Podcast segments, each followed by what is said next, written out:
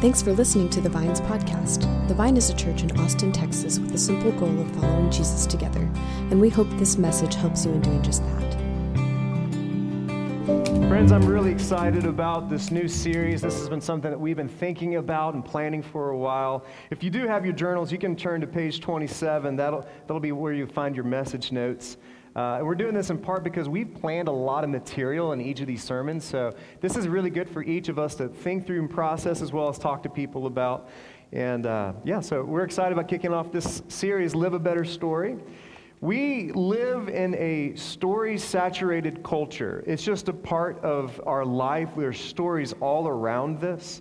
And I even realized that this, this past week when I thought about how are stories a part of my day to day life. So in the morning, I wake up, and when I'm on my A game, I, I, I, open up the Bible, the first thing I do when I wake up, and I read a story, and I think about the power of, of this story. I pray through this story, I put myself in the story, and then after that, usually, hopefully after that, I look at the stories of the day, open up my phone, see all the news. I like to have my Bible study before I look at the news because it's just helpful to make sense of things. And so I open up the news, I read the stories of the day, and then, you know, there's the breakfast crunch of trying to feed the kids, get out the door on time. On the way there, we're listening to music, some of which tells a story. I drop off Dylan and some of her neighbors, and then I listen to a podcast. Wherever I'm going, I listen to a story. And then I get to what I'm doing, and I spend most of my day talking to people, hearing from their stories of their life, sharing stories from my life. I get home, and we get there. I get home at 5:30 every single day, right, Jen? Every single day, 5:30. Never am late. And uh, we sit down at dinner, and, and what's the question that we ask? How was your day? Which is another way of saying, tell me the story of your day. I tell those stories. We have a little family playtime, and then we go upstairs to read stories to the kids, and we read the same stories over and over and over again. And once the kids are finally down, it's like this weird hostage situation. It was like a reverse hostage situation where I'm trying to convince them to stay in their room. Please stay in the room, go to bed. And then finally, I, you know, tromp down the stairs, plop onto the couch, and sometimes Jen and I just have enough energy just to escape in a movie or in a TV show. My whole day involves stories. And I know I'm not alone in that. Stories play a real pivotal role in our lives. And it makes me wonder why. Why is it that we as people love stories? I think stories, they help us escape our world. They, they bring us joy. They make us not feel that we're alone in what we're going through. But I think also stories help us make sense of life. They help us make sense of what this world is, is, is, is means and what it's going on in this world. Uh, David MacLean, he's a contributor to a radio show and podcast called This American Life. And he told of an experience that for me just made me think of the power of story. He was a Fulbright scholar when he was an undergrad and had the opportunity to go and study in India. And so he went to India, and part of it was he had to take malaria medicine, uh, you know, uh, to prevent malaria. And something, he had some weird reaction to it where it, it, the medicine caused amnesia. This real fluke thing, but when he took the medicine, he just forgot everything. And this is what he said On October 13th, 2002, I woke up in a train station in Secunderabad, India, with no passport and no idea who I was or why I was in India. Like every parent's nightmare, right? And so he got off the train and just found a police officer and said, I, I don't know who I am. I don't know what's going on. And the police officer says, I've seen this many times. You foreigners come to our country, you use our drugs. You know, I, I, I know what it takes. So then the police officer takes David to this halfway house ran by this mother who lost her son to drugs. And it was like a crash course of shame where she said, you know, she, she through hard love, was trying to teach him that he was destroying his life. He was causing rubble in his family's experience, and within a couple years, he too would end up dead. And he had such an emotional response to this that they actually had to take him to the hospital, like the you know, psychiatric hospital. And there, because he was so disoriented, they thought it'd be a good idea to bring the other Americans who were also druggies that were there in India together to make him feel like he's not alone. And they encouraged these other Americans to make up stories about your escapades so that he, so that he maybe could calm down. And so they made up all these stories of how these wild things they did. And, and they thought it'd be good for him to smoke cigarettes. And so David started chain smoking cigarettes every moment he was awake, and he had never smoked a cigarette before that day, ever before in his life. And then, for whatever reason, he all of a sudden remembered one day, he remembered his parents' phone number, called up his parents, and sobbing like a little child, apologized for destroying their life, apologized for being so selfish, for, for running away in which he did. And his parents said, what are you talking about? David, you're, you're studying in the university. We, we, we saw you like a, a couple weeks ago. You're, you're not a druggie. We're, we're coming to get you. And so his parents uh, flew to India, and as soon as, as soon as David saw his parents, it was like this light went off. And not only did he recognize them, but through his parents, he remembered himself. And when I heard this story, I was just thinking to myself, wow, that's like, that's the power of story. For David, he lost his identity being told who he was, what he wasn't, what he was doing in his life, what he was doing in other people's life. That it was an amazing thing of what was going on in and through his experience. And it's made me wonder what are the stories that we have been accepting in our life? Because there's stories telling us who we are. There's stories all around us telling us why life exists, why you are here. And for better or worse, we oftentimes just adopt them. We need something to wake us up. Just like David had his parents walk into that room and the light bulb went off, we need something to interrupt our life to remember to remind us who we are, why we exist, and for whom we exist. That's the goal of this 7-week series is to understand God's story. And in understanding God's story, we might understand how to live a better life, how to leave a better story in this world. Now, most stories begin with a, a, beginning section called the exposition. Now, the exposition is the portion of the story that makes the rest of the story make sense. It gives all the essential background information. It sets the context, it gives the main characters, it might give a hint, hint of where the story is going. It's like the rolling words at the beginning of Star Wars, right? A long time ago in a what? Far, far away. Just in that first line of that, of that rolling slides, we know that we are leaving this world. Like everything we know about, uh, you know, living in earth is just throw that aside because we're going somewhere else. So expositions give us the understanding of where the story is going to take place. And usually within the exposition is a literary element called, there is two different things called stasis and trigger. Stasis and trigger. Now, stasis introduces the world of the story. It sets the context of the story, usually in a stable way that whether oh, healthy or unhealthy, this is the way that life existed. But then something disrupts that story, something disrupts the stasis. This thing is called the trigger. And the trigger disrupts the story and it propels it forward. For example, in The Wizard of Oz, let's take that for example, Dorothy starts off where? In Kansas, right? And, you know, she's there with Auntie Em, you know, and she's in this, in this farmland and wishing to, that she could be somewhere else. So there's like this stasis that's happening. It's stable. But then something disrupts the stasis. There's a trigger that was, uh, that interrupted the story, which, what was the trigger in that story? The tornado. Like it just, it just picked her up and it sucked her away and it dropped her off in a technicolor world with ruby slippers, with flying monkeys, with singing munchkins. And all of a sudden the story just changes. It's like the trigger happened, right? Or like in the art house film, if, you, if you're film junkies like me, the art house film called Boss Baby that I saw this past week.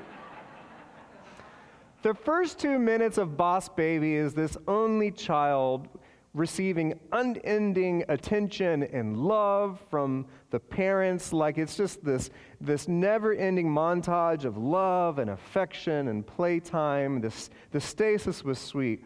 But it was disrupted when, after, when they were put, tucking in this, their son and they asked the question How would you feel about a baby brother? And you know, this has a slow motion like that. Baby brother? What baby? And all of a sudden, like all firstborns know, the controlled world that you once loved is now over with. The trigger has been pulled. And so it is in that. And so for us, all, most stories begin with stasis and then trigger.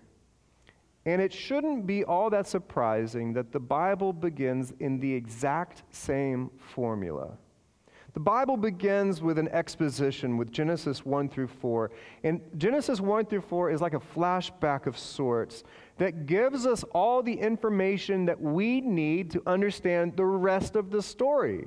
It introduces the main characters, it gives us a hint of what's going on, it gives us a lens to understand life. What was normal before the trigger was pulled.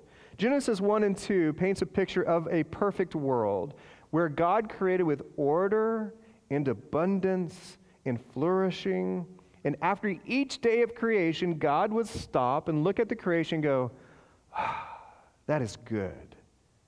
And then the next day would happen, and order and flourishing and creation would take place. And this is good, the Creator would say. And this crescendo of creation was happening in Genesis 1. It ends on the sixth day where God created humanity in verse uh, Genesis 1:27. So God created mankind in his own image. In the image of God, he created them. Male and female, he created them. So we understand immediately there's something about our creation that's going to help us make sense of who humanity is, created in the image and likeness of God.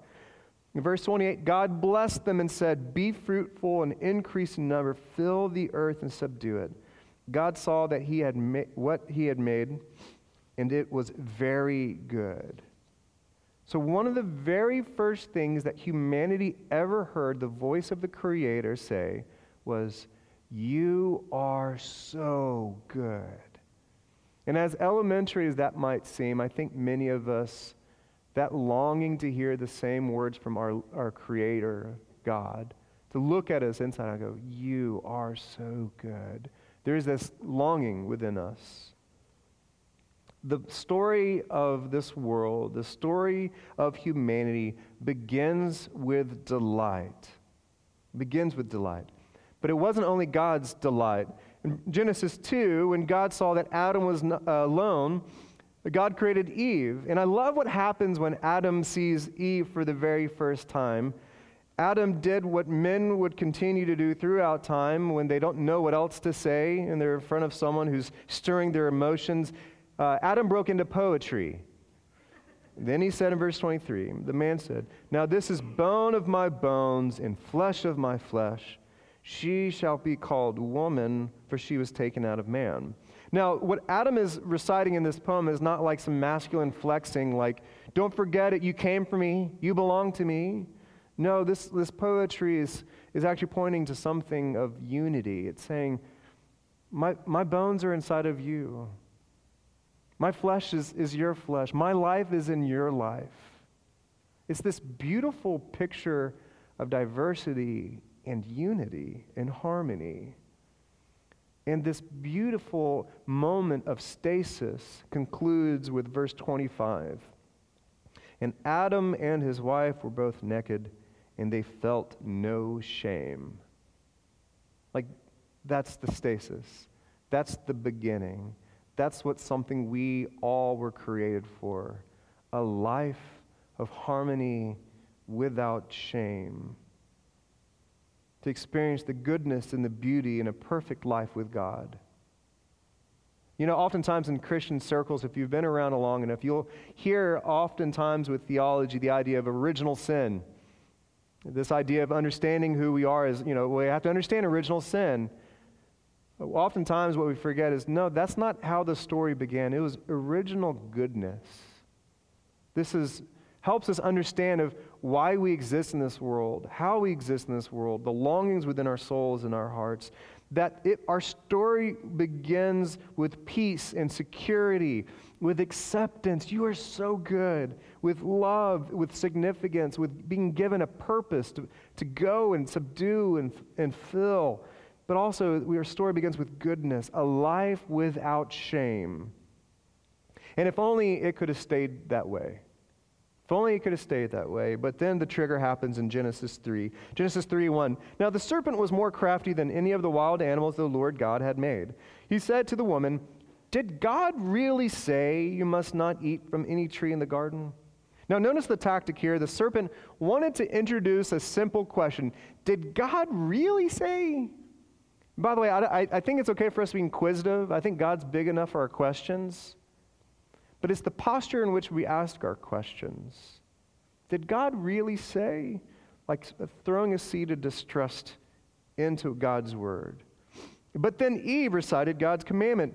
Uh, God did say, this is in verse 3, but God did say, You must not eat fruit from that tree that is in the middle of the garden, and you must not touch it, or you will die.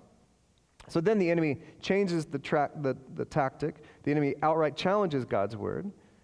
You will not certainly die, the serpent said to the woman, for God knows that when you eat from it, your eyes will be opened and you will be like God. You will be like God, knowing good and evil. What is the serpent saying here in these simple words? Is, what he's saying here is that God's withholding from you. You're not going to die. If you, if you were to just to, to, take out and reach out on that thing that's there, if only you were to do that, you would actually be more alive. You would be more powerful. You would be like God. You're missing out. When the woman saw that the fruit of the tree was good for food and pleasing to the eye, and also desirable for gaining wisdom, she took it and ate it, and uh, also gave it to her husband, who was with her. Like, he's not off, like, being perfect, he's probably just going, uh. So Adam was there the whole time, and he ate it. And then notice the weird juxtaposition in these words in verse 9. Then the eyes of both of them were opened, and then they realized they were naked, or text Texas naked. So they sewed fig leaves together and made coverings for themselves at this tragic moment, everything unraveled with this trigger. Paradise was lost, and this really tragic reversal happens. They were created without shame, but immediately they covered themselves. They pursued wisdom. They went and grabbed for wisdom, but they actually lost knowledge. They lost wisdom. They lost harmony with God. Their eyes were opened, but sadly, that they were also blinded at that moment. They weren't able to see and understand themselves, to uh, see and understand their own goodness and beauty. Like it's like the spiritual amnesia happened, a sense of forgetfulness, a loss. In verse 8, then man and his wife heard the sound of the Lord as he was walking in the garden in the cool of the day. I don't, I don't know why. I just love the phrase that he was walking in the cool of the day. Like this relational picture of God walking with Adam and Eve. And they hid from the Lord among the trees of the garden. But the Lord called to the man, Where are you? For me, this is like three of the most tragic words in all the Bible. Where are you? Adam, Eve, where, where are, you're supposed to be here with me. Where are you? This is where you belong with me. And I think God might be still asking the same question. Adam responded, I, I, heard that you were in the garden, and I was afraid because I was naked, so I hid. We were created for this uninterrupted life of joy with God, and this trigger was pulled, and our instinct immediately is to hide and to cover. In verse 11, God said, Who told you that you were naked? Have you eaten from the tree that I commanded you not to eat from? The man said. The woman you put here with me, she gave me some fruit from the tree, and I ate it. Then the Lord said to the woman, What is it you have done? The woman said, The serpent deceived me, and I ate it. And brokenness entered this world, and Adam and Eve were banished from the garden. And this incredible loss happened. But God's story of wild redemption begins. This trigger was pulled, but something else began. It is this love story of a creator and a redeemer and a savior who's going to pursue humanity through every bit of their hiding and their covering to win them over. God hates hates losing things. We know the stories of Jesus, God hates losing things. And he won't stop until we are found again. The exposition is shared to help us make sense of this world. It tells us why we were created, why there's perpetual conflict, why we so easily blame one another, why we have shame and regret stuck to us, why the human condition is marked with this weird sense of homelessness and the homesickness that we all have. This exposition tells us also who created you.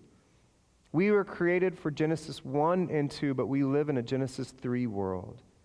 And one of the byproducts of living in this world is a, is a sense of blindness.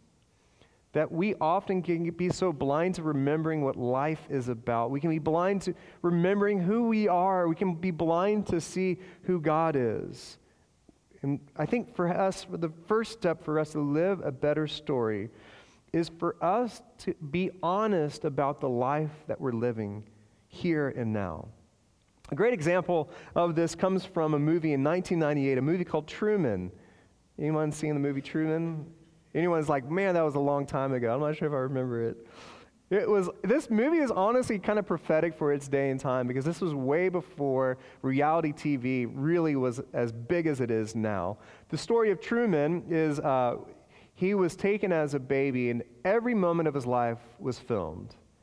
Every moment of his, of his childhood, it was uh, filmed for the whole world to see. Every person in his life were all actors, from his wife to his best friend to his coworkers. Everyone was in on this, but he didn't see that he was not living in reality, that, that everything in his life was fabric, uh, fabricated. And even though he never left his hometown, uh, he just was, was surrounded by this world. And it was the most popular show in all the world. But then something happened. Some, something happens and a trigger is pulled and the stasis is interrupted where his eyes begin to be opened. Let's watch this scene. And so it's just a simple light that fell from the sky, but all of a sudden a trigger is pulled and his eyes started being opened that there's a deeper truth. That maybe the world that he was experiencing wasn't the full world, the real world, the deeper world that exists in, in life. And w- one, a life that's beyond his control beyond comfort of the story around him. In this great scene, it comes later on when all of a sudden Truman's eyes are be- being opened. This mastermind behind this uh, fabricated world that he's living in was asked by someone, how, how is it that Truman doesn't put it all together? That everything around him is made up. And in this powerful line, the Creator says this He says, We accept the reality of the world that we are presented we way too often accept the reality of the world that we're presented. We accept the world that's given to us, that's surrounded us. We so often just go with the flow. And it leaves me the question, leaves us the question what story are we accepting? What's the common story of our culture, of our life, of our surroundings that maybe a light falling to the sky, we'd go, oh, I wonder if there's something more. A sociologist did a study of different nations and cultures. They asked the simple question as they went around the different parts of the world what is the most important thing in, different, in your country? And in China, let's just take a guess. In China, what's the most important thing, uh, thing you think in Chinese culture? Education. Ding, ding, ding, ding, ding. Here, you get a marble. No, just kidding. That'd be a, that'd be a week of life, you know. In Italy, any, any ideas? Not food. that's our, that's what we would want. Family. Good, family. Parolini would say that. Uh, in America, not money, happiness. Happiness. What is the most important thing in our culture? It's happiness. The story that we're given in our culture is a story of consumerism, consumption, and comforts. That if you want to experience the real thing in life, you, you get to consume as much as you want, anything you want. You get all the comforts that you've always wanted, all the ones that you're looking over the green grass on the other hill. Oh, maybe one day I could get that. All the, all the comforts that we ever wanted. Did you know that it's, some people have guessed that we receive about 5,000 advertisements a day? And all of them might be saying in subtle ways that your life is not complete. Like what your life it would be better if you had this thing, this shiny thing, if only you had this thing. You know, like only then would your life be better. And slowly and surely, we might, we might adopt a, a shallow story. An author, Donald, Donald Miller, he asked, if your life was summarized on a movie poster, what would it say? That, that might be a good exercise for us this week, is actually draw out a movie poster of our life. He says this if, you to, if your life would be summarized on a movie poster, what would it say? Would it say that you're trying to pay down your mortgage? Would it say you wanted to buy a larger television? There's nothing morally wrong with wanting a Volvo. It's just, a, it's just the stuff of boring stories. There's nothing wrong with all these things, but is that the story we really want to tell in and through our life? I think we oftentimes we accept the wrong screenplay. God's exposition teach, teaches us that we are created for more, that there's a deeper story. And the good news is that God is not done writing in and through your life. God is not done inviting you into the story that God wants to write, the grand story, one that deals with conflict, with transformation, with a cast of supporting roles, with hope and ultimate redemption. You were created with the story of God echoing in your heart. And the difficult truth we must deal with is this if you want to experience that kind of life, if you want to live a better story, if you really want to live a better story, you're going to have to do something difficult. The challenging truth is that if you want to live the type of story that God wants to write in in your life, this story won't be about you. That's the challenging, difficult truth of the way in which God writes stories in people's life. This is so challenging. The story won't be about you if you give yourself up to this. What's so challenging for us is we want to write our own story. We, we want to take control. We still hear the voice of the tempter saying, You could be like God. You could write your own story. You could, you could reach out and take what you deserve. God's story is not good enough. God's story is withholding from you. You can write your own story. But to enter this story, you must give yourself over to God. You must turn over your script that you've already written through your life. You must fire yourself as the casting agent and manager. Now, Jesus is your writer, Jesus is the casting agent. He's the director, the set designer, the editor, the director. And the invitation into the story might be in the simple words that Jesus said For those who want to find themselves must lose themselves. If those of you who want to live a better story, you might need to retire your own script. So I have a trigger of sorts to ask, a trigger of a question to ask you. And it's this right here. This is our main question for this week. Would you rather be the lead role in your small story or play a supporting yet crucial role in God's story?